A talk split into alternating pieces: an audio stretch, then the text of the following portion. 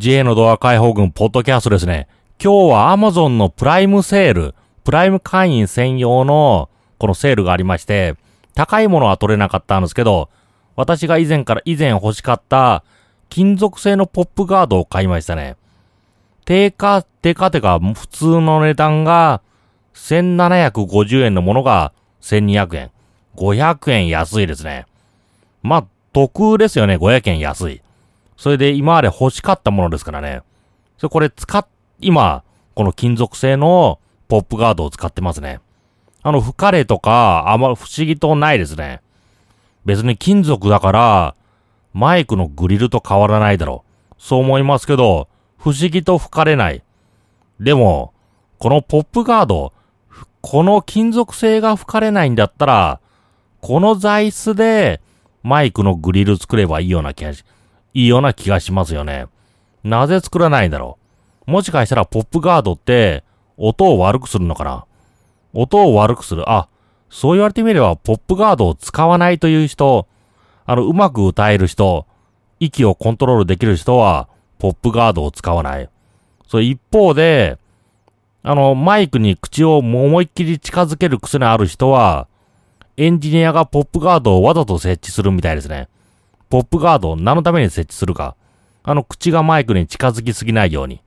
なんかアーティストによっては、この口を近づけて音量を稼ぐ。そういう人もいるみたいですね。まあそういう人は下手くそだ。そういう風に言ってましたけどね。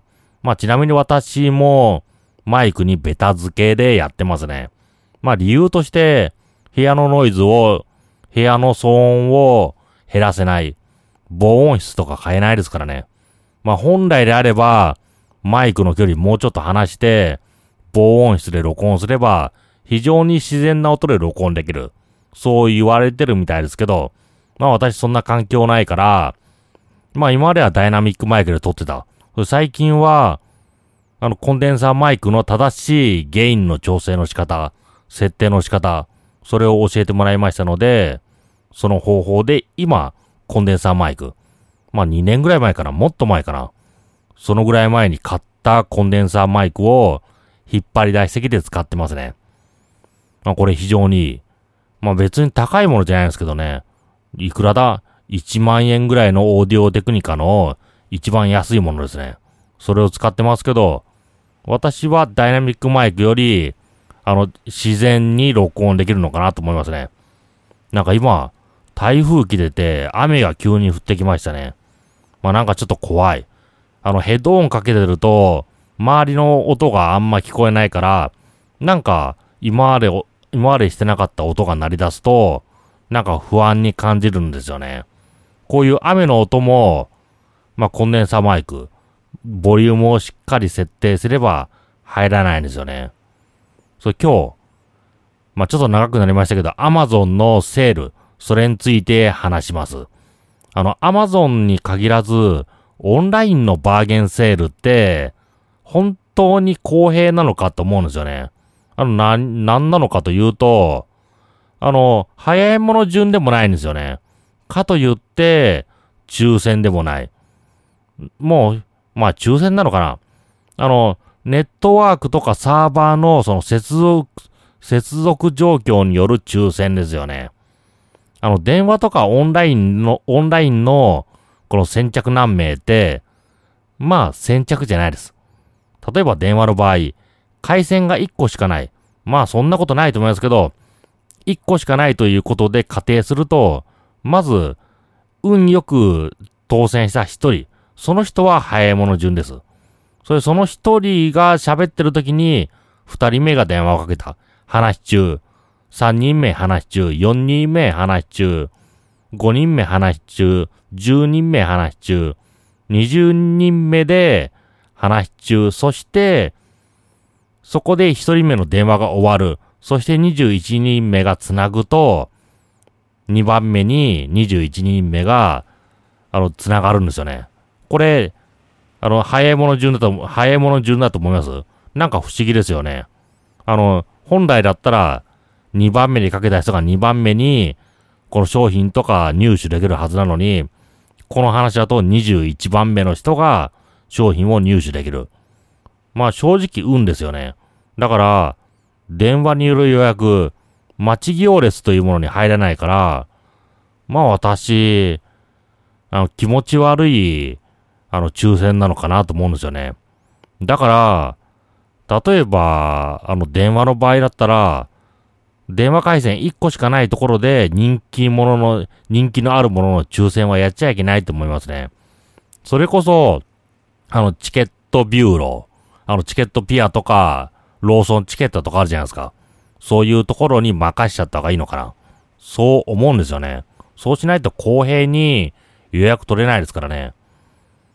まあそれとAmazonの方も、まあ抽選、本当に最初から抽選にする。それでいいと思うんですよね。1時間の間に応募あったものの中で抽選を取るみたいな。結局、早い者勝ちにもならない。そんなシステムでしたら、ゆっくりと希望者を募って、そこから抽選で選ぶ。それでいいのかなと思いますね。とりあえず決済してもらって、抽選で漏れたらお金を戻すみたいな。そういう処理をする方がいいのかなって。そう思いますね。だから、オンラインの、この早い者順。それ全然早い者順じゃないと私は思ってますね。まあ、オンラインのシステムなんて、あまり身近じゃないかもしれないですけど、皆さんというか、身近で何か抽選を行う場合、電話で早い者順とかって、そういうことやると思いますけど、その時、電話一本で、ある程度人気あるものをさばこうとすると、抽選なんかにならないですね。もう、投票っていうか早い者順にはならないですね。もう抽選、気持ち悪い抽選になるだけ。そう思いますね。だから、まあ、この、早い者順とか、抽選とか、しっかりと設計するべきなのかなと思うんですよね。安易にやってしまうと、周りのイライラが募るだけですよ。だからもうそれこそ往復はがきにしちゃって、当選者には、その往復はがきの反対側で連絡しますみたいな。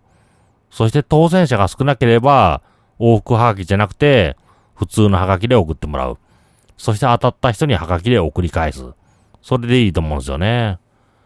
だから、まあ昔ながらのはがき、それがいいのかなと思いますね。ネットだったら、ほんと抽選用のシステムにする。そうすれば、まさか抽選と分かってればみんな、10時開始だっていう時も、10時開始だっていう時でも、別に10時ジャストにサーバーに一気にアクセスなんかしないですからね。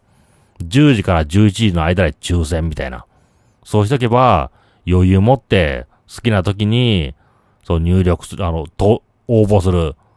だからサーバーも、服装というか、パンク状態にならない。そう思いますね。それと最初の話に戻って、この金属製のポップガード。結構使い心地いいですね。布製のもので口がポップガードにくっつくと、なんか嫌な感じがする。でも金属製でしたら、そんなことないですね。ダイナミックマイクのグリル。それに口が当たってるみたいな感じで、別に不快感がないですね。しかも、擦れる感じの音もしないし、まあ思いっきりぶち当てれば音がすると思いますけど、普通に軽く当たる分、そのぐらいでしたら、そんなに、不快なノイズにならない。っていうか、ノイズ出てないですね。それで今日の最後の話。私たちの地元じゃないですけど、大井川の、この河川敷で、流したいというイベントがありました。イベントというとなんか軽々しいですけど、もう180年ぐらい続いてる伝統のある祭りですね。松明を作って、それを川に浮かべて下流に流す。まあ昔は本当に太平洋の方まで流したみたいですけど、今は、まあ途中のダムで、回収されるみたいですね。電力会社が回収する。そう言ってますね。で、この祭りも大井川の流域で、僕が見に行ったところでしか行われてないみたいですね。そして YouTube にその動画が上がってなかったから、これは取っとくべきだ。そう思って取りに行きましたね。まあ今、流したいで YouTube で検索すると、私の動画が出てきますね。まあこういう貴重な記録、残しとくべき。私も残しとくべきというとなんか変な義務感ですけど、私は残したい。そう思って取りに行きましたね。まあ祭り、非常にこじんまりとした祭りで、華やかなところはないような気がしますけど、まあ歴史ある祭り、絶やさずにしていきたいですね。その一環として、私も動画を撮ってそれを公開する。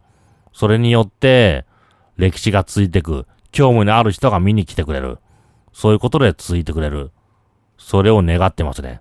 ということで、J の同解放軍、音声だけポッドキャスト終わります。